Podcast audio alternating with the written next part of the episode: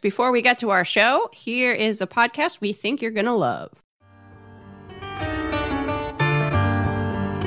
Hey, it's Aaron. And this is Jordan. Each week, we dig up the facts on fascinating felonies and mesmerizing misdemeanors. Join us as we prove that you don't have to know too much about the legal system to be crazy for a good true crime story. Subscribe to Crime Crazy on iTunes or your favorite podcast app. And visit us at crimecrazypodcast.com. He doesn't even go here.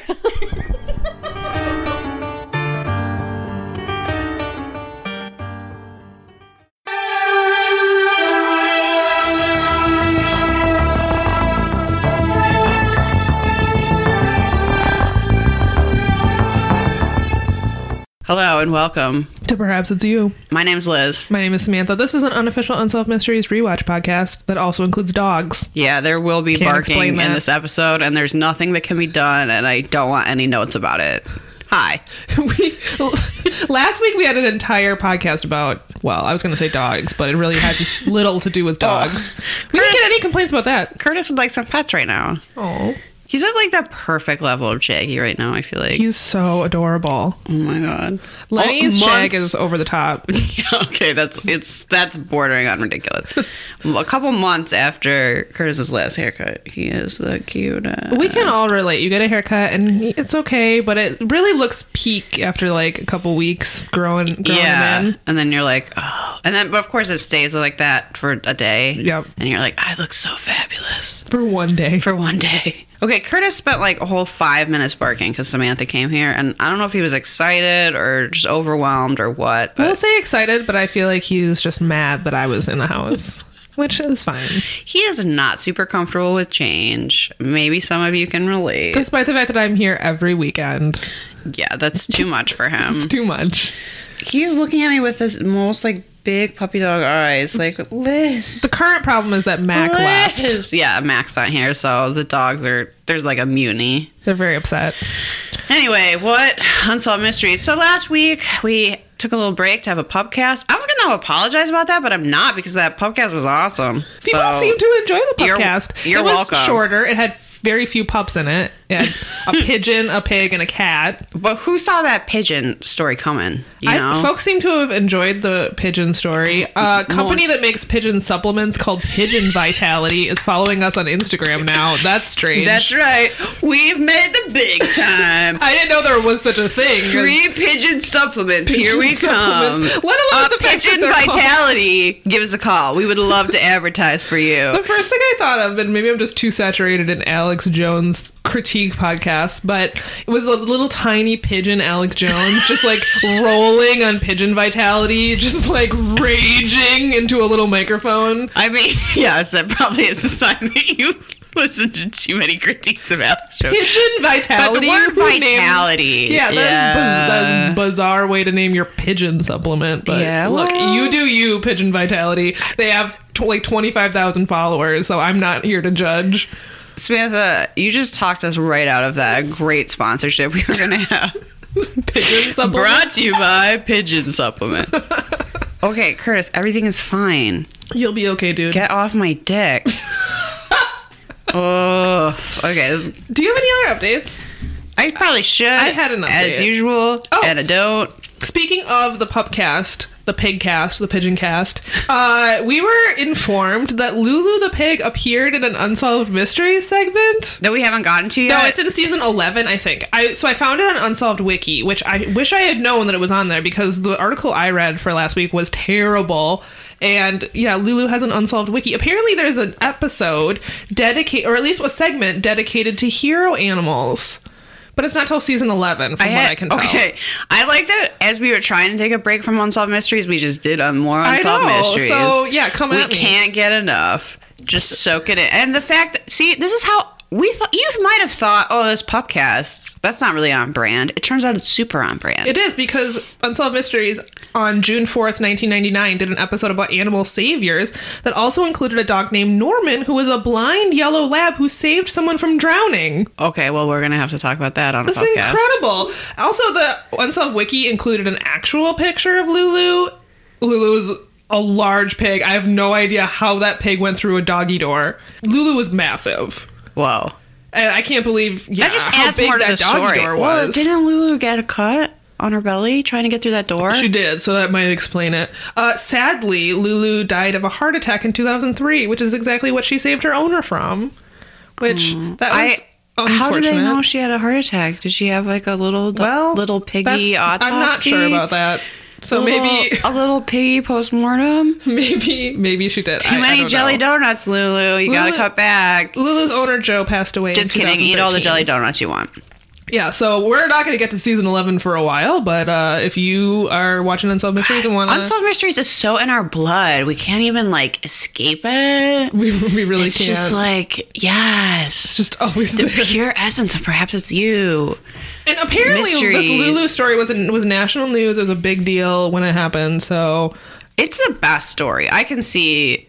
You know, people are always like, "Oh, the news is so depressing." Like, I want more feel good news, and it's like, well, it's not always that informative. But of course, you would want to hear this story about Yeah, a this- heroic pig. the world's smartest, bravest pig.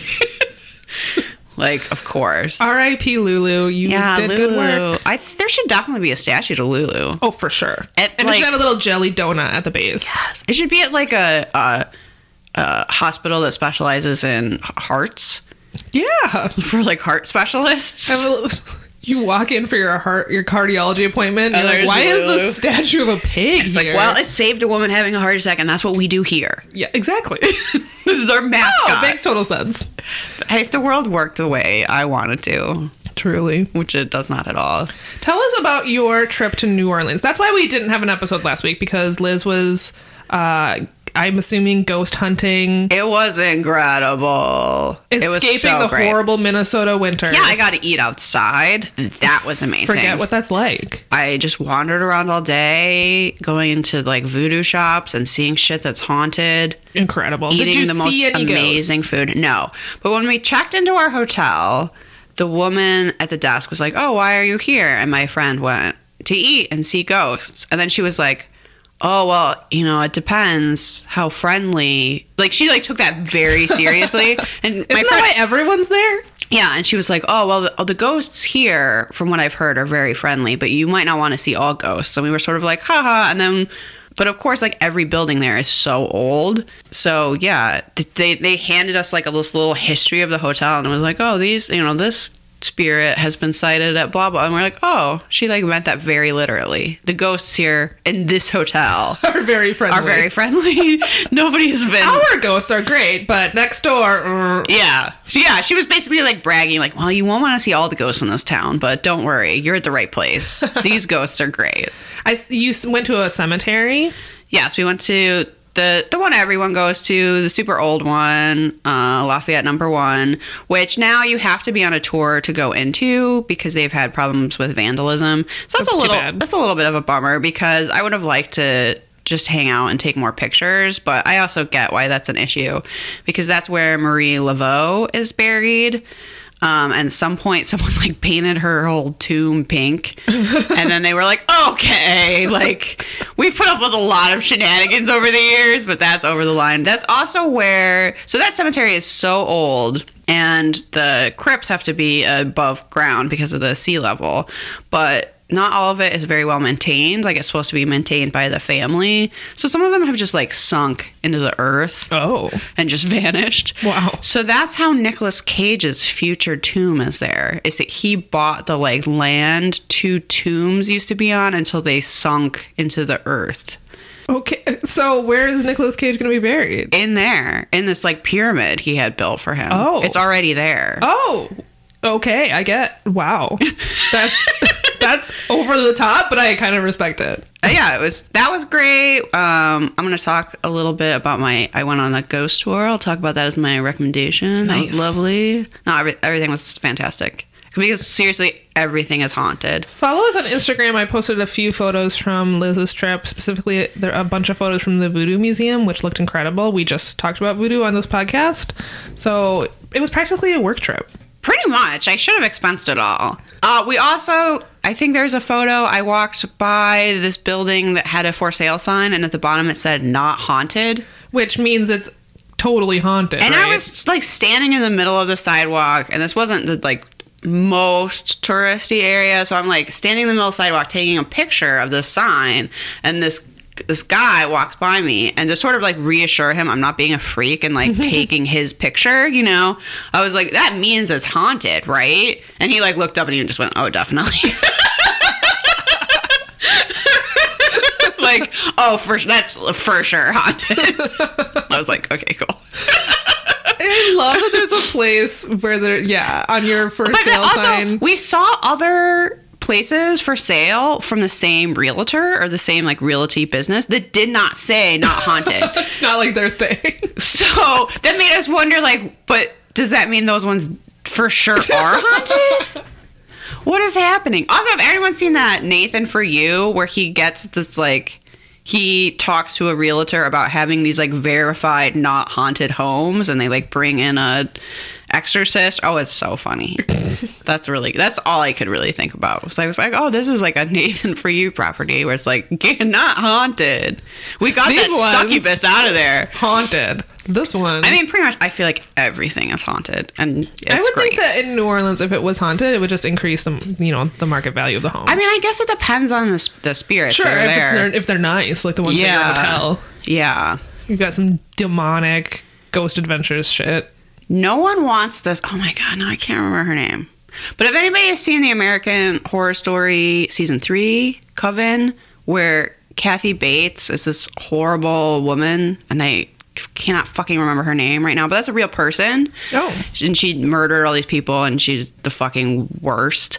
Um, but she did really own this property in the French Quarter, and it's like considered cursed, and nobody wants it. Nicolas Cage bought it. It's also gigantic and so creepy and dead, and like everything else is like lively and lit and blah blah blah, right? And Like this is just- you just see this gray building that's a block and just nothing. Like it's so creepy, but oh my god, Curtis, come on, let me tell my story. Anyway, so she owned it and she murdered a bunch of people there and tortured them, and it's disgusting. So everyone considers it cursed, and nobody in New Orleans wants it. And eventually, Nicolas Cage bought it. What is he doing with it? Well, he does not have it anymore. He bought it, immediately got divorced, and then the IRS showed up and told them he owes them $15 million, which he oh. does not have. So they seized the house. Whoa! People take that curse like super seriously. Our our tour guide who you know was from there said that if you you're not supposed to walk like under the balcony and that his grandma who raised him told him that if he ever did that or touched the house he was never allowed to come home. That is serious. he was like she was like i'll still love you but i will ship you off to your relatives in atlanta oh. you will not bring that into my house That's savage, but you know what? There's you have to have rules. Okay, and another story about it is that this tour guide was like, Yeah, once we had a new tour guide and he walked everyone under that balcony first and then went, Guess what? You're all cursed. and then this guy that was a voodoo doctor fucking decked him in the jaw and knocked him out cold. Look, he, kind of had that one coming. Yeah, yeah. He said it was a really good punch. It must have been, yeah. Knockout. So I I don't know. I kind of take that Do people go in the house, or I suppose you can't if it's Okay, so it's currently owned by this like oil tycoon guy who bought it from the IRS like super cheap considering like how big and nice it is, but he hasn't gone there in years So it's wow. because he doesn't I don't know, he doesn't want to, but he sends like guests there like, "Oh, go stay in my summer house." blah blah blah.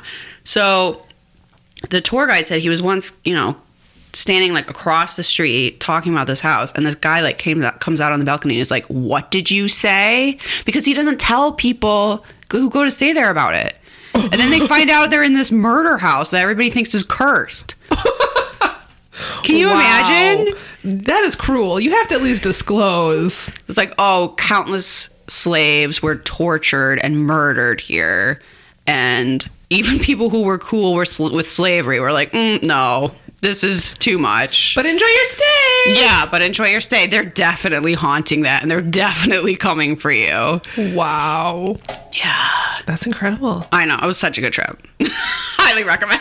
I'm so envious. It looked amazing. We'll have, mean, I, we have to go to for work, clearly. Yeah, obviously, Research. research for the podcast requires that we go to these places. There's definitely, so- I mean, there's definitely more cemeteries I need to see. There's, I'm sure people are going to write in like, I can't believe you didn't do blah. And I was like, okay, I only had a few days. guess we have to go back next Guess- year. yeah, I guess I'll have to go eat more shrimp. Stop me. oh no. Amazing. Well, thanks for bearing with us and listening to a shorter but I think delightful episode last week. I thought it was hilarious. The podcast. So- I mean, we're pretty funny. So, okay. but this week we're doing unsolved mysteries. Did you know that we're stalling because we don't want to talk about this Ugh, episode because it this sucks? episode was not good. But here we are, back at Unsolved Mysteries. This is season three, episode. 15. 15. And it is Not good. So lack fucking luster. It's pretty boring. I like I mean, there's some barely remember this. there's some okay true crime stuff, but there is a treasure which is dumb as. I s- know. literally had my fingers crossed that Samantha would get the treasure. I, was, usually do. I was sitting there, and the way that they like introduced the episode, the order they said, like what mysteries they were coming, you would have gotten it, and I was like, yes, I don't want it. And then that I was it like, happened? no, I got it. Uh, but I do like that this episode starts with Robert Stack in a church, and I was like, he's bringing us the gospel, Sure is. the gospel of unsolved mysteries. Remember that tie that we talked about in like season one that Robert Oh, Stack yeah. wore, and people were speculating that it was like just a one-off, like someone oh, handed Oh, no. him that tie. He wears that tie all the fucking time. I'm guessing it's like expensive. It just has the so worst ugly. pattern on it. It- Yeah. It reminds me of the sort of upholstery that used to be on airplane mm-hmm. seats, it looks exactly like that. where it just has like it's, It's like weird. gray and just has random shapes floating on it, and you're like, okay. Yeah, it's weird. But I, it's probably like fucking Armani or something. He's like, I gotta keep wearing this tie. And it's like, no, it's fucking hideous. It's so ugly, and he wears it all the time. He's wearing it Go get one from the Goodwill. It'll be better than that for sure. Uh-huh. But Unless that is the tie that's at the Goodwill. I mean, would be today, but Okay, I have the first mystery. I don't really want to talk about it.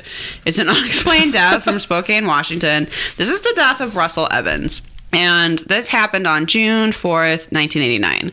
Part of what is annoying to me about this segment is that this victim is 13 years old. And that is very easy to forget because they have like a 25 year old man playing him. Mm-hmm. And uh, I don't know why they. I think it's because he was like 6'3 at, at 13 years old. I they, guess. But thirteen is so young, and they made it seem like he was running around town, getting into fights. I don't. I, I was a little bit like, why was this kid out at midnight? But look, apparently his parents were super chill. I guess. That's fine, whatever. But it is confusing because the person playing him is not 13, like by any stretch of the imagination. So anyway, at 1:05 a.m. the morning of June 4th, 1989, 13-year-old Russell Evans was found lying in the street after a apparent hit and run accident. He was discovered by Sandy Ferris and a friend of hers, and they waited for paramedics to arrive, while Russell was calling out for someone named Brian to help him yeah. which is sort of eerie. At 1:30, he was taken to a nearby hospital where doctors tried to save his life. Unfortunately, by 9 a.m., he had died as a result of his injuries. The police ruled that he had been he died from being struck by a car. His family doesn't believe that explanation. And there are some things that don't quite add up about it, and it mainly involves the fact that his shoes were found very far from his him. I guess it's not his body yet. Found far from him, and the shoelaces The laces is a weird part, not in the shoes. but they're very fix- fixated on the shoe thing. But that happens when people you get, get, struck by a car. shoes. Yeah, Like it seems like a weird thing that would only happen in movies, but it's actually really true. If you get struck by a car, especially at a high speed, your shoes will fly off. Especially if you're 13 and you like didn't tie your shoes or whatever. Like that's the thing that happened. I found, and you'll probably get into this, but the blood was weirder than the shoes. yeah. That part I couldn't uh, explain, but I mean, I don't know the anatomy of a hit and run. You know what I mean? Like, I don't know what happens when someone gets hit by a car. Yeah. So we got a little backstory on Russell. He was in he was in the eighth grade. I mean, ugh, it's just so sad. He played basketball. He was super popular. They harp on that a lot. I don't really see why that matters. I guess it seems unlikely someone would want him dead. I don't know. I- I- sure. We're, we're only sad when popular people die. Got it. And on the night of June 3rd, he was hanging out in a park with his friend Aaron, and then Aaron got into an argument with another kid over about his girlfriend. And the argument was about to break into the a fight, and then Russell like stopped it. Unsolved Mysteries wants you to think this is super important, and I feel like that is just like run in the mill thirteen year old life. Yeah, it wasn't even his girlfriend. It wasn't even- It was it wasn't even a fight. It was like it might turn into a fight, and then Russell like stood in between them and was like, "Hey, not like cool it off, whatever." Yeah. It's not even he didn't hit anyone. Like, He wasn't even the one fighting, so it's weird. yeah, they they really want you to think that maybe one of those people, first of all, is in a gang, which no 80s 90s information about gangs is fucking accurate. Like no. Gangs are illegal business operations. They are not just hooligans out to find unsuspecting innocent people and brutalize them. That is not Are you trying to tell me that if I'm driving around at night and someone flashes their headlight at, headlights at me, Oh my God. that they're not going to kill me in a gang initiation, Liz? Is that what you're trying to tell me? growing up by Chicago, I have heard so much of this bullshit, and it is all false and just people are just real racist. is what it comes. Oh, to. oh, okay. I, I know that's sort of a theme that comes up on this podcast a lot, but white supremacy is a hell of a drug and it's infiltrated all aspects of our culture. Mm-hmm, so mm-hmm. definitely this idea that like Better not let those kids wear hats in school. I told Samantha this story that I was once in Chicago. I had just gotten off work. I worked in like this dirty basement, packaging soap, whatever. I have my hair back and a bandana, and I'm not dressed nicely. So I get on the L train, and there's these two elderly women that I bet $1 million are from the suburbs. So I get on the train. They see me. They audibly gasp. they clutch their pocketbooks and they like move on the seat so I cannot sit next to them. And I and I, at first I was like, "What the fuck?" And then I realized, it's Ladies, be- I'm not a blood, okay? I just I realized it's because sweat. I'm wearing a bandana, and someone told them that that meant that I'm in a gang, and that if they have like the wrong colors, I'm going to kill them. And I was just like, I'm so tired from work and I hate you and whatever. So, anyway, I don't trust anything this episode says about gangs. I don't see any evidence that the people Russell talked to were even in a gang no, because they weren't. because they weren't. They're just 13 year olds hanging out at a park at night, not getting into a fight. Like they didn't Seems even suspicious to me. didn't even get into a fight. Okay. So they spent the rest of the night at a friend's house. Russell left around midnight. He called his father and told him that he was coming home. I I don't know. Russell's parents seem real chill. You can call them at fucking midnight when you're 13. I am on the way back. I'll get there eventually. Yeah, okay, so whatever. That's none of my business. Um, a few minutes later, he ran into a friend of his on the sidewalk who was the last person to see him alive, and they just, I don't know, t- chatted for a couple minutes. I, all these kids are just like roaming around in the middle of the night. Whatever. Uh, This place seems kind of cool. um, so they think that he was hit by an unknown vehicle. They think he was hit by an unknown vehicle. Yeah. He was hit by an unknown vehicle. he vehicle. was hit by an unknown vehicle, possibly a pickup truck. As, Well, a result, some people don't believe it, but as a result of the that. impact of the vehicle, he was separated from his shoes and landed 75 feet from where he was struck. You know, forensics backs that up, saying that he might have been hit by the back bumper and that that is might be kind of why it's weird. the back bumper? Yeah. How did I don't know. That was from the forensic pathologist. I don't even know how that would work unless they hit him and then backed over him. Or maybe they were turning Oh, maybe. and it, that's what hit him. Weird. I feel like he had to have been hit and then dragged because they found blood like all over the street. Yeah. Overall, the pathologist thought his injuries were consistent with an accident. However, his family, as I already mentioned, doesn't buy that. So he's less than two blocks away from his home, which I don't know. It's just sad.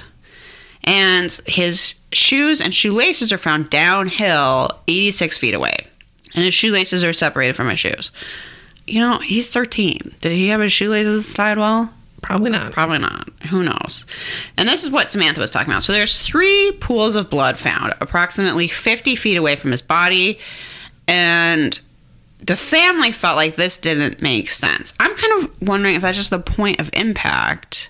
Yeah, maybe he was not- dragged, or maybe he he didn't. He seemed delirious, so he could have Crawled moved a bit or of a crawled. way. He could have even maybe stumbled. You know, he maybe he was able to get up. Like, I feel like there's explanations for the blood that go beyond I wonder He if beaten it with a dripped two by off four, the which is car. yeah. what his dad thinks. Oh, right. It's terrible, I but- forgot that that horrible theory. So, um, a second pathologist was brought in and thought that he might have been in a fight prior to his death because the bruising on his back appeared inconsistent with a hit and run. So what his parents come to believe is that basically they're driving by with like a baseball bat or a two by four out the window, smack him with it, and then hit him with a car. Why? I don't know. I bruising is not a very precise science. Right. Like it's that's why that's part of why bite mark evidence is not this mm-hmm. end all be all that we want it to be. Is because it's hard to predict how blood pools and blah blah blah. Yep. Guess what? I'm not a doctor. But I just feel like the second pathologist saying, "Oh, he may have been in a fight," which contradicted the first pathologist, was exactly what the, his parents were looking for Right. to confirm their theory that he was murdered. And it's, it's The other weird thing is that he so he's calling out. This woman finds him in the street, and he's calling out like Brian, help me, like Brian, blah blah blah. So his parents think that his friend Brian was at the scene. That makes sense. he, he apparently had a friend named Brian. yeah, and the woman said that she saw someone wearing a white shirt and white tennis shorts standing in the woods kind of watching the scene mm-hmm. and that she tried to tell the this is this I 100% buy. She tried to tell the police about it and they kept telling her to move to the sidewalk. yeah. Uh, I shouldn't laugh, but when people are always like, "Oh my goodness, why didn't you call the police? Why didn't you?" Blah, blah, blah. It's like, "Oh yeah, well they, they always listen. They always take you seriously. yeah, they're always super helpful." So And the police officer they asked about this was like, "We assumed it was just someone who came out to look at the scene." Yeah, you didn't want to like you uh, just ass- you make assumptions now. That's, how that's this works. Police work. Okay. Uh, we thought it was just a looky loo, and we did uh, mean, zero to confirm maybe that. it was. I sleep well at night. Yeah, maybe it was, but You might want to ask like a couple questions. this questions. is a hit and run. Kid died. Like you don't you don't want any evidence You, want to figure out who? Uh, wh- I mean, I see why the parents are not trusting the investigation. sure, Um, but I also sort of think it is a hit and run. I do too. I don't think Um, a gang of teenagers that uh, presumably he was hanging out with his friends at the park. Like, come on. I mean, it is weird that like this Brian piece is also a little bit weird because he goes to the hospital. His parents go to the hospital, and apparently someone named Brian was calling Yes. and asking about him. But And they were like, how would he know he was here? So yeah, maybe his friend Brian was with him when he was hit and he felt bad that he didn't do more. maybe Maybe. Apparently his father had asked Brian what he was wearing that night and he said he was he was wearing white shorts and a white shirt. But then later when the police asked him about it, he said he didn't own clothes like that. kids lie sometimes if they think they're going to be in trouble. I don't know that essentially accusing his friend of being involved in his death somehow. Like, I, it kind of makes me think that his friend was a witness, and that's a really horrible thing to witness, and he felt super guilty. and it doesn't. maybe was traumatized himself. yeah, it doesn't make me think he was involved in his death. It makes him think he wasn't able to prevent it, and he felt terrible. Right. I don't. That seems more likely than yeah. His friend helped beat him to death. His parents Yeah. think that they held him. There was apparently some bruising on his arms that they thought was indicative He's been hit by a car. He's gonna be marks. bruised. It- yeah. Also, I'm bruised all the fucking time. I bruise super easily. I have a gigantic bruise on my leg right now. I pretty much always do. Yeah. If I'm murdered tomorrow, are people going to be like, "Oh, what was this?" And it's I Liz is clumsy and I bumped into my bed frame yet again. That's what it is. I know. Well, in in that segment, and I really do empathize with his parents, but his father is like throwing out like medical terms that I think he's not qualified to like I think he's make these determinations. I think in his grief, he's done a lot of research. right. and he feels very well informed and maybe he is but i kind of think that he's looking for sense in a senseless tragedy Yeah. i think this is just your kid got hit by a car and it's terrible but there's not a, a bigger whatever there i don't think there's like a conspiracy to murder a 13 year old for slightly No. intervening in a non-argument like And it's possible that because there's no way to track this car down. No one saw it happen. There's no evidence whatever that might lead you to f- identifying the vehicle that hit him. So that's horrible. And maybe if you think, okay, well, maybe it was his friends who we know and we can actually find, then we could get justice for our son. But Yeah. I don't his friends didn't kill him. I don't I don't think. Also, they're 13. Yeah. Uh, also, they- yeah, again, easy to forget in the segment. Do they have access to cars? Can they drive? Like, I was like, what car? They're fucking 13. Did they take their parents' car, go commit murder, and then just put it back in the garage? Yeah. That's, that seems pretty unlikely to me. Yeah. Like, I realize 13 year olds do sometimes take cars to joyride around, but they also, like, don't know what they're doing. Right. So they like purposely orchestrated this vehicular manslaughter or whatever you call it, and then just like drove it home, put it back, washed it off. Perf- like Yeah. no, they they're 13 years old. They're dumbasses. they didn't pull off a perfect murder. Yeah. I mean, it's so horrible that this happened to him, but It's I don't think he it's was, awful. I mean, you could maybe argue that it was murder or at least manslaughter I or guess, whatever. Yeah, but, it is in in the way that they just drove away. Right. That's unconscionable. or unconscionable. were driving recklessly. Maybe they were drunk. Maybe whatever. So yeah, okay, that is murder, but I don't think it's an, an intentional. no, and certainly he wasn't, yeah, beaten with a bat by all his friends. Yeah, for for no For, reason. yeah, for intervening in a not fight. Okay, Unsolved Mysteries Wiki says that this is unresolved. In 1996, a new witness came forward claiming to have heard one of the people whom Aaron and Russell had gotten into an argument at the park confessing to killing Russell and then running him over with a car. However, despite the new witness coming forward, the police, police continue to insist it was a hit and run. No one has been charged. Sadly, both of Russell's parents are now deceased. I my reaction to that is that kids say things to sound tough, and that doesn't mean that they're true. Yeah. And there's really no evidence to back. Just someone, you know, trying to act. Someone bragging, "Oh yeah, I killed that kid." Is that terrible? Yes. Does that mean that they did it? Does someone saying they heard someone say, "Yeah, Well, I killed that kid"? Like, Also, the parents, it seems like the parents were very mad. I read some other article about, like, why aren't they following up on this? I was like, because it's fucking hearsay and it's not really evidence of anything. Like, this is just a rumor. right? Like, ugh, uh, it's, it's a sad case, but it's not particularly interesting. And No. I think there's just a lot of, like, blame being pointed in directions that it doesn't need to be.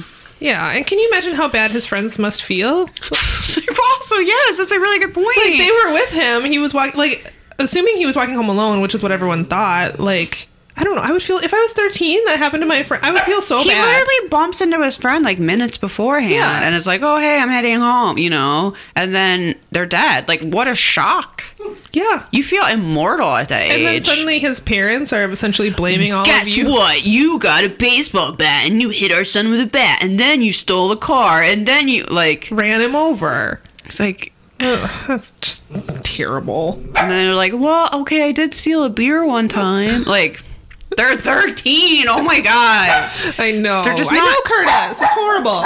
They're just not criminal. Oh my god. Mastermind.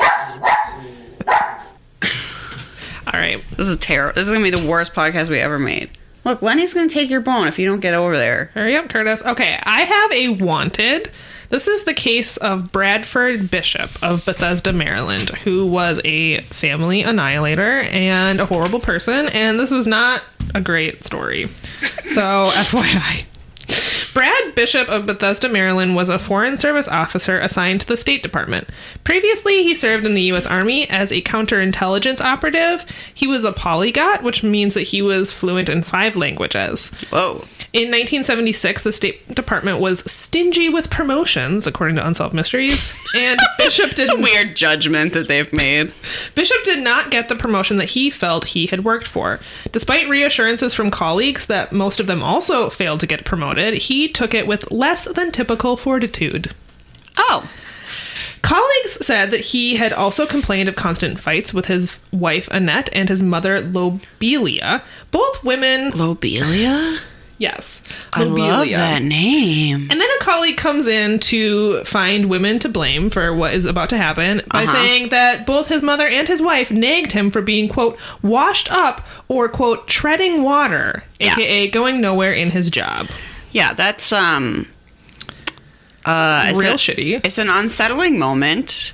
Yeah. I really was watching this and it's going along and it's going I'm like, okay, well, All right, fine, family fine. annihilator, Yeah, this is it. terrible. Everything's horrible. And then this dude comes in and is like, Like, guess whose fault it was? His mother and his wife. his you know his mom was just a hard ass and his wife nagged him all the time and basically he felt inadequate because he couldn't get a promotion and they kept all his wife would tell him was how shitty of a husband you I'm like really For, get divorced, dude. yeah he It's murdered his it's called- wife and their children with a hammer and it's her fault for nagging him he sounds like a piece of shit she was probably justified yeah. I'm so angry about that It's it's it's presented without question. Yeah. And that makes it very gross. and you know what's gr- Could you imagine gross? a situation where it was like this woman got harassed at work and blah blah blah. So of course she murdered all those people. No.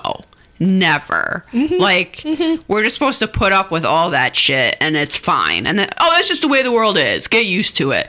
But this guy like doesn't like his mom. So it's it, of course he had to kill all those people with a hammer. this shit still happens. It's not like you can be like, oh well, this was a different time when Unsolved Mysteries aired this segment. This shit is still happening. Yeah, it's very frustrating. And you think like, oh, maybe it only happens when like I don't know, lesser crimes are committed against women. No, that freaking dude in wherever who killed his wife and their two daughters and put them in a barrel. There's people on the internet that'll just be like, well, you know, he complained about how mean she was to him. So, What? so that means he can murder them and their chil- what? I can't tell you how many times I'm watching Forensic Files, which is like 90% men who have killed their wives, and just going like divorce. It's called mm-hmm. divorce. You don't have to kill people. Yeah.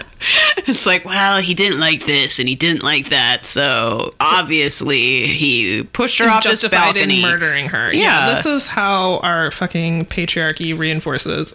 Okay, anyway, not going there. Samantha's real mad, everyone. Okay. Guess what? She's got feelings and things to say, and you're gonna listen. So he was also known for wanting to put his enemies, quote, in their place. They just also said that without any explanation of what that was. That was meant. like something he would say like a lot. That something, oh, I can't wait to put so and so in their place. Seems like he has an anger problem and thinks that he can just wield violence He over people. Uh-huh. thinks he's better than other people. Is the impression that I got, and he doesn't like to be. I'm sure he was a huge mansplainer, oh, and yes. that he didn't like to be like corrected or He also just felt justified that like things were owed to him. Yeah. Like, he was like, well, obviously I should get this promotion. His colleagues are like, well, none of us got promoted because like Yeah, there's a budget maybe freeze or whatever. yeah. First of all, some, he thinks that he is justified in like murdering because of that. Like, he's a real sack of shit. think you are? Okay. So Guess what? We're not fans. We're gonna take a bold stance that we are not into this dude.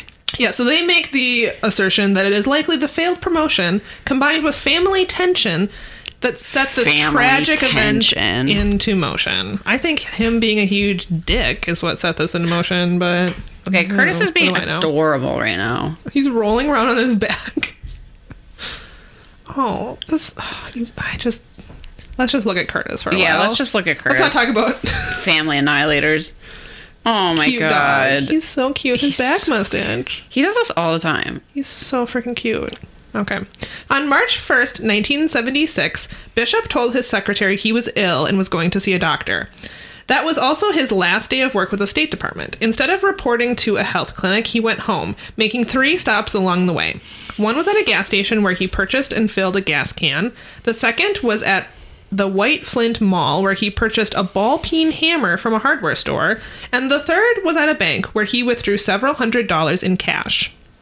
After arriving home, he bludgeoned his wife Aunt Annette, his mom Lobelia, and his sons William III and Brenton. You Oh, uh, Brenton, sorry, he had three sons: William III, Brenton, and jo- Geoffrey. He fucking named his son William the Third and yet still murdered him. Mm-hmm. Yep, That's with a hammer. extra appalling to me for some He reason. He killed all of them. He proceeded to take an all-night drive. So he put all, you know, all the bodies into his car and drove to Columbia, North Carolina, where he dug a shallow fire pit in a dense area of woods, piled all of the bodies in it, doused them with gasoline and set them on fire. think of how this is disgusting, but just think of how horrific that is. That you've made a pit and you've thrown your entire family into it and you're burning their corpses. After you beat them to death with a ball peen hammer. I don't get why he moved the body so far. I think he thought they wouldn't be discovered or maybe they couldn't be connected to him if Right. If they weren't like by Except the that he's missing and his entire family is dead. Like, okay, dude. On March 2nd, a North, Guy's not as smart as he thinks he is. Yeah, a hmm, North hmm. Carolina forest ranger noticed the smoke and discovered the horrific scene. Then he reported his findings to the local police. Six days later, on March 8th, a neighbor of the bishops contacted the police, suspicious of their abs- absence. Once inside their home, Lieutenant Joe Sar- Sargent found large amounts of blood. Investigators soon connected the two cases. Dental records confirmed the identity of the remains. Bishop dumped the car at a campground in the Great Smoky Mountains National Park before vanishing. Police inspected the car and found the bloodied ball peen hammer as well as the receipt from the hardware store for its purchase. Bishop fled the United States.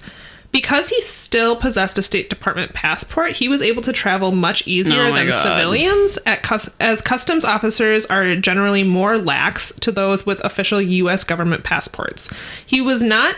He has not been seen since, but sightings have been reported all over Europe, notably Belgium, England, Finland, and the Netherlands, Germany, Greece, Italy, Spain, Sweden, Switzerland.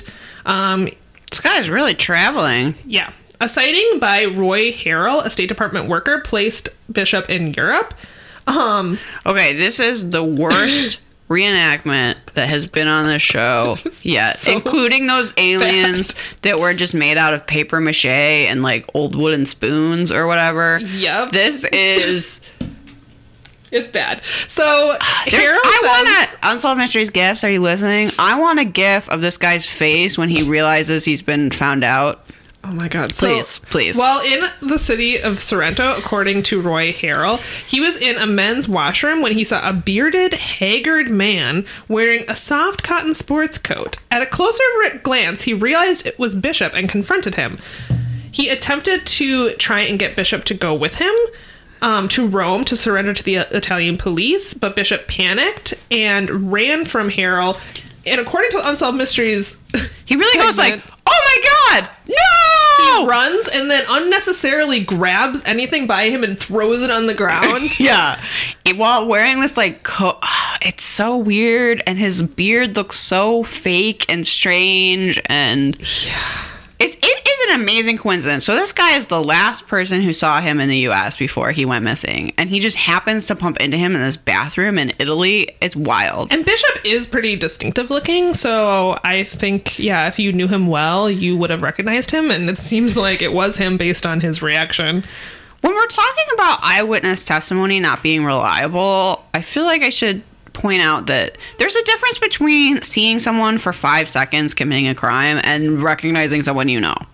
Yes. So, like, if Recognizing Samantha someone you know and saying, hey, are you this person? And then they freak out and, and go, apparently, I'm not going and- with you. and run with their limbs just like flailing down this Italian hallway, knocking over plants. Oh and my god. Um I have a brief tangent that I once had to pick someone out of a photo array because I used to work in a museum and someone's purse got stolen. And they immediately went and used their checks and credit cards to buy booze and was just seen like on the the security camera like smiling holding this big case of beer right and so when i saw that photo i was like oh i know who this is she comes to the museum all the time. Yep. blah blah blah.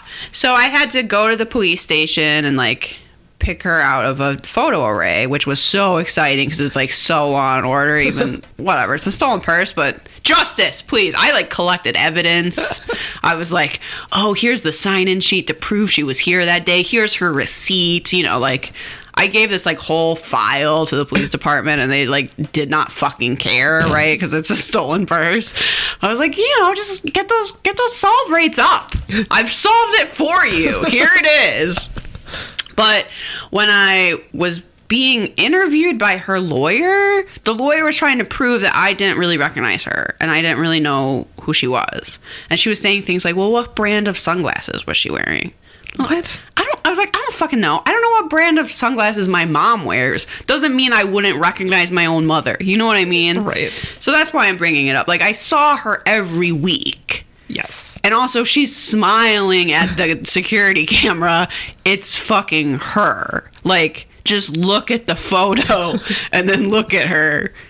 It's her. Clearly. Yeah. Yeah. I find this testimony to be pretty credible, but and also it seems like he legitimately was traveling around with I don't know why they couldn't just like freeze his passport, but maybe it was a different Maybe time. he knew ways to get around that. Yeah, or- possibly. Or maybe they just didn't check. You know, it does seem like You're right. just take your word for it if you flash, which is kind of true. I mean, you flash a badge at someone and you look official. Like, they're like, okay. But Yeah. man with a strange beard, a strange fake beard. It was probably real in real life, I suppose. So this is interesting and something that I haven't heard a lot about. He was tried in absentia of the crimes and found guilty on five counts of first degree murder and other charges. His most recent stateside sighting was of him traveling with the family dog and a dark skinned woman. I don't know. Okay. Apparently he took the dog. That's a dick move. Um, Killed the whole family, took the dog, and then just kept traveling around the world with the dog. I guess. I've never really heard of anyone being tried in absentia. Have you? I, th- I think it has to be a case like this because you're. you it's pretty close, you know. where I yeah, maybe we need someone with more legal expertise to weigh in because I know you're supposed to be able to like confront your accusers. Right. So how does that work when you're being tried in absentia? Is it because you fled and you weren't supposed to? You've like given up that right maybe? Maybe. Yeah, I don't really know how that works, but apparently he was found guilty, so that's something. They're like, we have a ton of evidence against him. We just don't have him. Yeah, so this case Guy, also, why didn't he just leave with the family dog and let his family live? Just go travel around Europe without them. because he thinks that he has the power to take someone's life because they offended him or whatever. Oh, what a dick. Just toxic masculinity. Okay, so this case first aired on January 9th, 1991. Bishop was also profiled on America's Most Wanted and The Hunt with John Walsh. The result is that unfortunately he was never found. In fall 1992, investigators located an old letter which identi- which indicated that Bishop had tried to hire someone to kill his family before he committed the crimes himself. The letter was from What? what? What? Ugh. the letter was from convicted bank robber Albert Kenneth Bankston, who had He was a bank robber named Bankston. cool. That's fate. That, Really? that should have been introduced at his trial. It's like, well, what choice did his, he have? His last name's Bankston. He was meant to rob that bank. However, it is unknown what other connections the two men may have had. It seemed like that was their connection. The most recent He just sighting- literally wrote a letter to a dude who, first of all, robbed a bank. Doesn't sound like murder. It was like, "Will you kill my entire family, including children?" And then the bank robber wrote back, "No." Nah, nah, dude. I No, rob dude. So Uh, is there a bank I could rob for you? Because my name's Bankston, but it's kind not of kind of my thing. It's my, not. my last name's not Murderston. Okay, It's not Family Annihil- Annihilatorston. Find that guy. Find, find Phil Family Annihilatorston. Because I don't know why you think I would do this. That's horrible. Get help. Okay, Yeah. so the most recent. I hope he just wrote back, dude, get a divorce or just leave. If you're gonna just go around Europe anyway, just fucking leave. bail. Yeah, the most recent. It's called bailing. sighting Check it out. of Bishop was on September 19th, 1994, in Basel, Switzerland, by a former neighbor. On April 10th, 2014, Bishop was added to the FBI's most 10 most wanted list. On October, uh, in October of 2014, author- authorities received a tip that an unidentified man killed in a hit and run accident in Alabama in 1981 might have been Brad Bradford Bishop. Authorities he could have been in Switzerland, but he was in Alabama. well, authorities exhumed the man's body to do DNA testing. Although Bishop's face appeared quite similar to the face of the unidentified man, the body was confirmed not to be Bishop. Oh, okay. Sadly, Roy Harrell, Bishop's colleague, passed away in 2017 without ever seeing Bishop apprehended. The FBI is still following up on leads in the case. However, I found an article from 2018, last year, uh, June of last year, in the Wall Street Journal, um, that the FBI removed a long sought fugitive, a foreign service officer accused of murdering his wife, mother, and three young children He's in not 1978. actually just accused. He's convicted of that, but okay. Yeah, from its 10 most wanted list. William Bradford Bishop Jr. was only the 10th person to ever be removed from the 10 most wanted list since 1950 without prosecutors dropping charges or the fugitive being captured or dying. Despite removing him from the list, the FBI said it would continue to hunt for Bradford Bishop. Uh, seems unlikely. Bishop, who was added to the list in 2014, was replaced on Wednesday by Antoine Taman Mims, an accused gang member charged with the March killings of two men at a house party in um, Benton Harbor, Michigan. The FBI said in a statement that it was replacing Mr. Bishop, who would now be 81 years old, because it no longer believes that uh, publicity would aid in his capture. Mr. Bishop's surprise addition to the list in April 2014 drew heavy publicity that nevertheless failed to help authorities find him. A quote from the FBI said there have been no confirmed sightings of Bishop since his initial disappearance. The FBI said in a statement, adding, that it uh, his continued presence on the 10 most wanted list is not expected to result in any additional information that would lead to his capture and they said that um, it would be more helpful for the FBI to give the spot to a dangerous fugitive that remains a danger to the public. So That makes sense, No longer on the 10 most wanted list, but they haven't closed the case or anything. Possibly he has died by now, hopefully by falling in a well. I don't know. Yeah, I hope he choked on some fondue in Europe and It's a really, un- it's so unfortunate that he just got away and was able to continue to live his life after killing his entire family, yeah. including his three young sons. And then he just got to go on and live What a sack of shit. hobnobbing across Europe. I assume that's just horrible. How did he have money to do that? Don't know. Maybe he was able to find work. I I don't know. Yeah. Awful. Hopefully, he f- I don't know, fell out of a plane. Yeah. I can only hope. That he's the one person that was walking down the street and a piano fell on him. If only. Yeah. Something that happens in like cartoons, but I don't know if it really happens in real life. Probably not, but hopefully it happened to this guy. Yeah. He's smashed up. Okay, goddamn. I don't want to talk about this treasure. treasure. This is Unsolved Mysteries keeps profiling these like I don't know old timey treasure segments. Yeah, this segment is problematic. yeah. Uh, be prepared if you want to watch it for some depictions of Indians you're not gonna like so much. Yeah. Sorry, I don't. I'd really recommend just skipping this whole episode. Yeah, why would you fucking watch it? I don't know all? why. Yeah, that there's depictions of the Apache tribe that I don't even know. Could have done without. Yeah, I don't even know what to say about it. It's just dumb and unnecessary. We, squeak. this is a treasure segment, so we get casual stack because that's how you know we're gonna be talk in the outdoors talking about some treasure, and he talks. He just like waxes poetic about how everyone wants treasure and the never-ending quest to strike it rich, and I don't. Raise your hand if you want treasure. Yeah. Oh, zero hands went up in this oh, room. Oh yeah. It's I like mean, I guess I want a treasure, but uh, yeah. I don't want to go on a never-ending quest to find it. No, god damn no. And I hate the way this segment is ed- edited. I hate everything about it. I hate this like down home music that starts playing immediately and is like Throughout this whole episode, too there's weird loud, music. In the and it- reenactment in my last segment, I forgot to mention this, but they show the reenactor who played Bishop like shopping in the hardware store, and there's this like bouncy, like kind of like a jig playing in the background, and I'm like, this is weird. Yeah. This is a strange choice. I I wrote down the pace of the segment is too fast. Like I could like they would just they just like jump in. Like guess what? There was this treasure here. Like I don't know. I can't even explain it. It's just like very badly done. So this is either referred to as Adam's treasure or Adam's lost diggings, which something. Yeah. See how much that upsets Curtis. Does that sound like a treasure to you? Adam's lost diggings? Or does it sound like some sort of cat litter?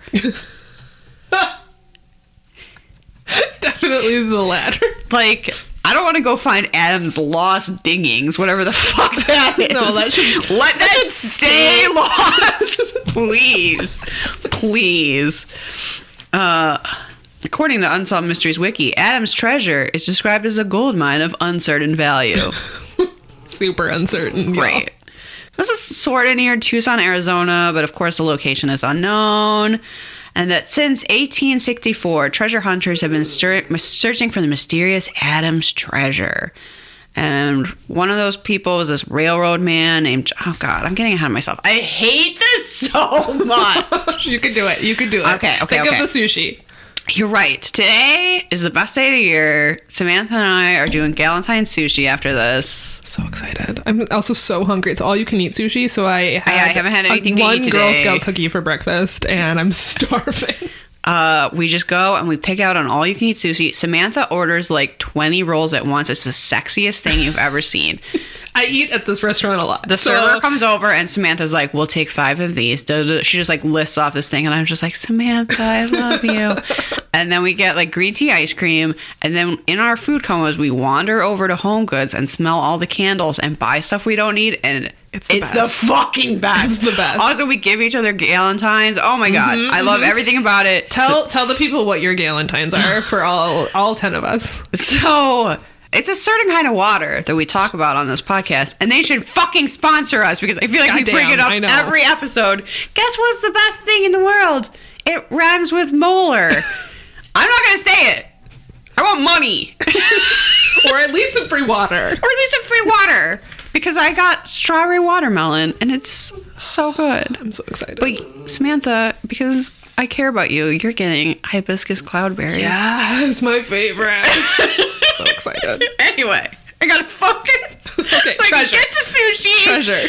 Gotta, we got to get through this. Okay, so there was a man who was known only as Adams, which is how you know this story is way legit.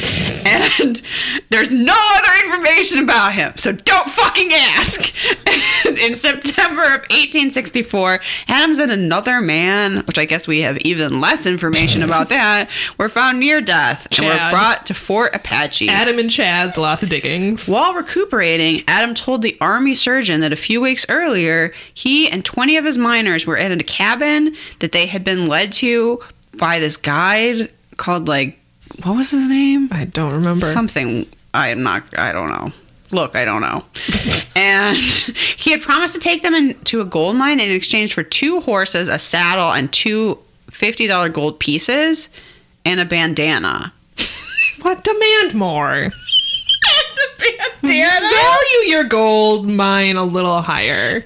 a bandana. I don't understand why He was in- also in a gang. Why did he, was want to lead them to a gold mine in exchange for gold? Just like keep all the gold. One horse, a bandana, and a Uh, two horses. Oh, excuse me. A saddle. Only one saddle? You got two horses, guy. Think bigger. Uh, but why does he want 50 gold pieces when he knows where all this gold is? And a ba- okay. Now, anytime I demand anything, I'm going to say to the end, and a bandana. and they'll be like, Liz, those are like a dollar at the craft store. I'll be like, yeah, well, I want a better one.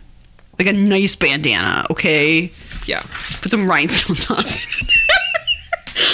Uh, okay, so they they this is what is sucks about this segment is they just like jump into now. It's like oh, and they brought him to the zigzag cannon and can can Canyon. fucking kill me to this zigzag canyon where you get to the to the rocks and it looks like there's nothing there and then the guys like threaten the guide like there better be something here we're gonna take your bandana away and he's like no like behind this you like go into this little alcove and there's a waterfall and at the bottom of the waterfall there was just all this gold in the water just there why did that guy not just take it why did he lead people to it in He would have. If this, is- if this for had gold been real, he would have. This is just a yeah. This is just old timey Native American racism. We're like, whoa, So he, is. he agreed to give us this mine for two horses. There's someone and explaining that the the arrow. gold meant something to the white man, but not to the native Yeah, people. exactly. And If these people understand that bullshit. gold is worth something to you, they're not going to be like, "Oh, give me a bandana and I will show you the riches of America." like, Also- come on. If you understand that it would be, even if you don't want gold, because you're like, this is just shiny metal and really has no value that except what you've placed on it. Uh, so give it to them to like go away or something. Or you would Like- use it to continue to buy more shit from that. Like, come on. Yeah, yeah, it's stupid. The implication is that the Apache are dumb, basically. Yeah. So Adams and his men agree to share the gold equally, which we're supposed to be impressed by, even though they're like going and taking it. Mm-hmm. Yeah. So they set up the camp and they're prospecting, and then a few days later, supposedly the Apache chief comes and they have to like work out this deal because they're on Apache land. Which I think we're supposed to think, oh, they should be able to take whatever they want. Why? This, it's not theirs. Because they're white and they put their foot on it. They're just supposed to be able to wander around taking whatever they want. How dare anyone say, hey, man, not cool. So supposedly the deal he made with the chief was that they could keep whatever they found below the waterfall, but they weren't supposed to go above the waterfall. But then, of course, immediately this white guy does, like within seconds, because his supposedly his horse. He chases his horse, but then he finds a, a gold thing as large as a hen's egg. I hate this so much. So then, of course, the men keep wanting to go above the waterfall, even though that's not the deal that they made.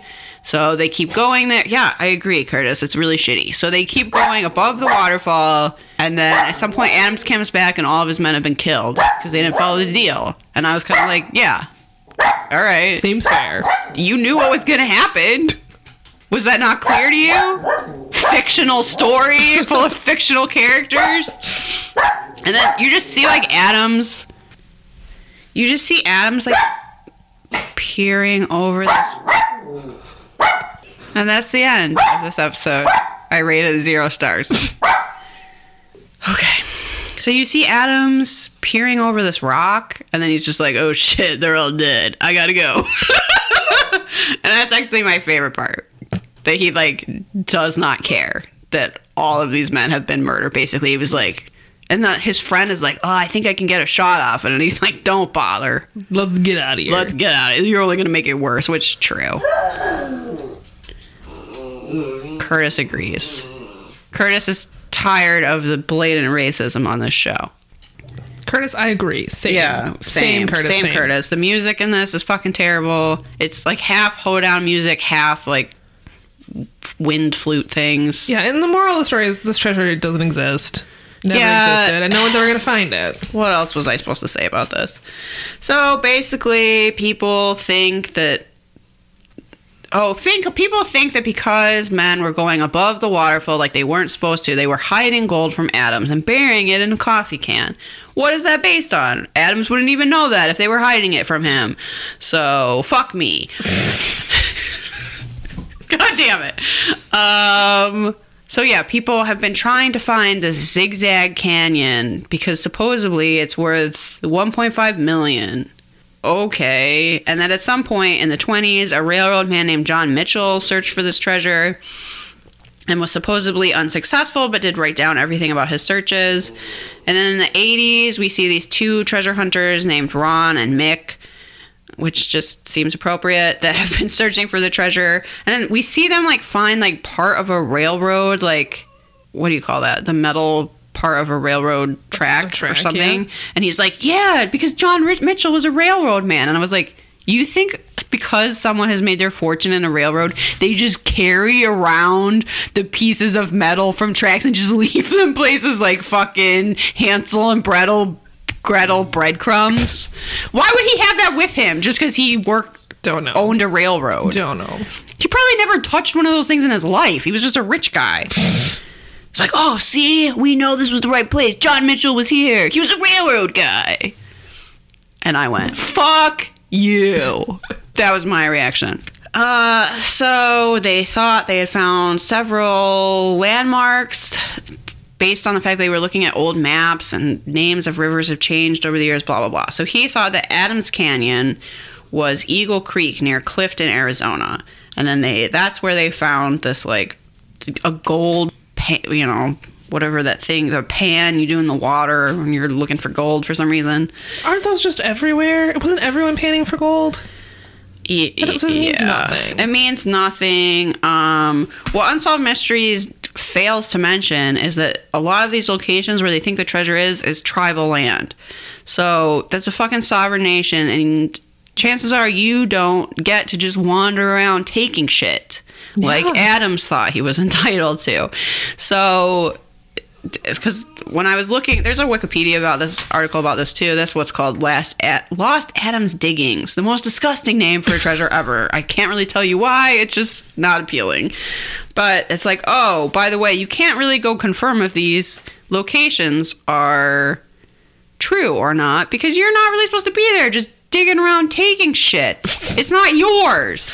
But th- that's the whole problem with treasure hunting. It's all taking shit that's not yours. Yeah. So, unless that belonged to like an evil oil baron, I leave it alone. Yeah. yeah. I, I have more dumb. information about this and I don't even want to read it because We I'm just so 15 bitter. minutes. We should just roll on through. Okay. How do you want to rate this episode? I think it gets thumbs down on everything and one star. Yeah, there's no really Honestly. there was no good fashion. The spe- I'm going to use this loosely, but the special effects m- makeup in the first segment was awful. The bruises they put on that child actor's face were just like perfect circles. Oh, is that what that was supposed to be? They were supposed to be bruises, yeah, Oh. because he was supposed allegedly beat up before. They were just like I just- perfect symmetrical circles on his cheeks. I didn't even get. I was like, "What is that?" I forgot. was- but then at the time, I was like, "What the? Is he a, a mime?" I don't know who thought that was a good idea. Oh, my closest thing to an MVM. There is not really a good mustache in this episode. The closest one I had was in the first segment. Let me fucking find. I'm sorry. This is so off the rails, everyone. Was it his father? Yes. He had a very it was it had a nice shape to it. So he had. Usually, I would not consider a mustache that goes into a beard a mustache. I feel like that's just all beard. But in this case, the mustache is defined separately from the beard. Like it's like he has a mustache and then a beard Uh-huh, it curls up on the side because he's shaving down the cheeks of the beard and then yeah, curling the mustache is like a separate. It was sort of a its work of art. I called it the water buffalo. Mac called it the late Orson Welles. so that should give you an idea what it looks like. kind of looks like. Yeah. yeah. I didn't particularly find the reenactments to be great. There was Actually, of problematic stuff- depictions of Native Americans in the third one, and yeah, just thumbs down all around. uh, I, mean, I guess it is mysterious because none of the shit is solved, but I also don't care. No, not really. So I'm just thinking of that thing in Gladiator where Joaquin Phoenix is, you know, putting out his thumb, and then he's like, "No, thumbs down." That's me right now. Yeah, I give this like a two out of five Robert Stacks. Maybe I give it a one. I honestly don't like it, not good. I wouldn't recommend watching it. particularly because of the treasure segment. I think Skip the it. treasure segment is bad for every reason I bitched about it more. Mm-hmm. It's just awful. All right, I'm I'm dying to hear your recommendation. Okay, I basically already did my recommendation, but when I was in New Orleans, I took two tours. I took a cemetery tour and I took a ghost and vampire tour. And both of those were from French Quarter Phantoms, and I highly recommend it. They were super good. It was very affordable. It's like very professional, well done. The group size was good. Like if a lot of people are interested in that day, they ho- they hire multiple guides, and it was just like That's always really nice. yeah. And I went with a friend of mine, and she paid me back like after the. I just booked like all the tours for both of us, and then she paid me back after, and she was like shocked that she was like, "Oh, I thought they were so good. I was really expecting it to be more." So Nice. it seems like a good value. The the cemetery tour I took was just going to Lafayette number one and walking around and learning some of the history of that. And then I thought the ghost and vampire tour was essentially going to be a ghost tour. And then they would just like slap on one mention of a vampire to like bring in those fans.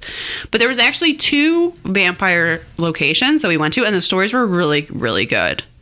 So if that's something that you're interested in, highly recommend that. I thought the tour guides really knew their shit and it was very affordable and enjoyable. so we went on this like walking ghost tour in Anoka, Minnesota, which was the most wholesome thing ever. And one story was really like a kid held a cookie behind their back and a ghost ate it, right?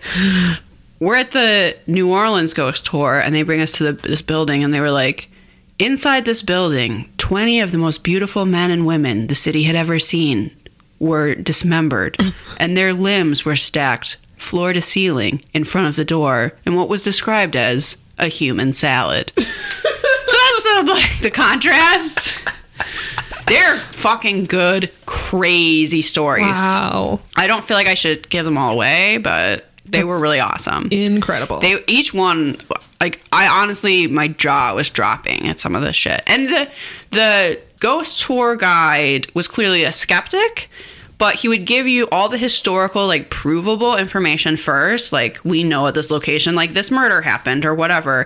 And then at the end would be like, okay, what cannot be explained is these sightings or the fact that this apartment's had like 30 break-ins in the past year or you know, like whatever he would leave that sort of paranormal aspect then and be like, all right, I don't know how to explain such and such. And I thought that was a good approach. That's a great way to do it.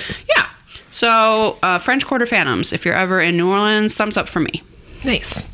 So Liz's trip to New Orleans reminded me that I just finished binge watching the show on Amazon that I love so much. And this is not the show for Liz, and it's not a show for the squeamish. Oh, yeah, or people no- who don't thanks. like medical shows because it's a show called Night Watch, and it's like a. It's kind of there's a lot of shows that followed in cops' footsteps where Okay. they like follow around police. Sure. But they this show also follows around the ambulance drivers, the paramedics, and the EMS sta- people who Oh, work yeah, I would hate for. New Orleans. And the reason I'm saying it's not for Liz is because it can be pretty graphic. Uh, but but what I loved more than the interesting cases that they saw were just the characters. They follow the same like four. It, it changes a bit. There's um, I want to say three seasons and it changes a bit like from season to season but they have sort of the same crews that always work together that have such good chemistry that are hilarious that are so nice and also it's in new orleans and i've never Everybody been in New Orleans is super nice. that's what I was gonna say. I've never been to New Orleans, nice. but you could literally, they could literally be caring for someone who's been shot and is like either half their arm is hanging off, and they're just chipper and like, thanks for coming to pick me up. Like it's incredible. And people always talk about Minnesota nice, which I'm starting to believe is like an ironic way of talking about people in Minnesota. There's two ways to. People in Minnesota are, I, in my opinion, genuinely very nice. Yes. But there's also this idea of Minnesota nice, which is a more like passive aggressive politeness. Right, but the it's from my from watching this one show, which I feel like if you're seeing people that are at like the worst moment of their life, and they're like that gives you a good idea of like the culture. And also a theme of the show is the you know ambulance drivers that they follow saying this is how New Orleans is. Like we're nice. We help each other. We will go out of our way. Like there's a few cases where like they have help from like a good Samaritan that doesn't need to like stop and like assist these people but they do. And like I don't know. It's really not only is it interesting because they see a lot of shit it follows only the ambulance drivers that um, are working overnights. So they see crazy Okay, shit. yeah, they follow yeah. them on during Mardi Gras, which is wild. I don't care for they do cut back and forth between the ambulance drivers and the police. I don't care for the police because I don't think over policing of black neighborhoods needs to be entertainment. That's just my opinion. But I, I- actually, I kind of think that's fact.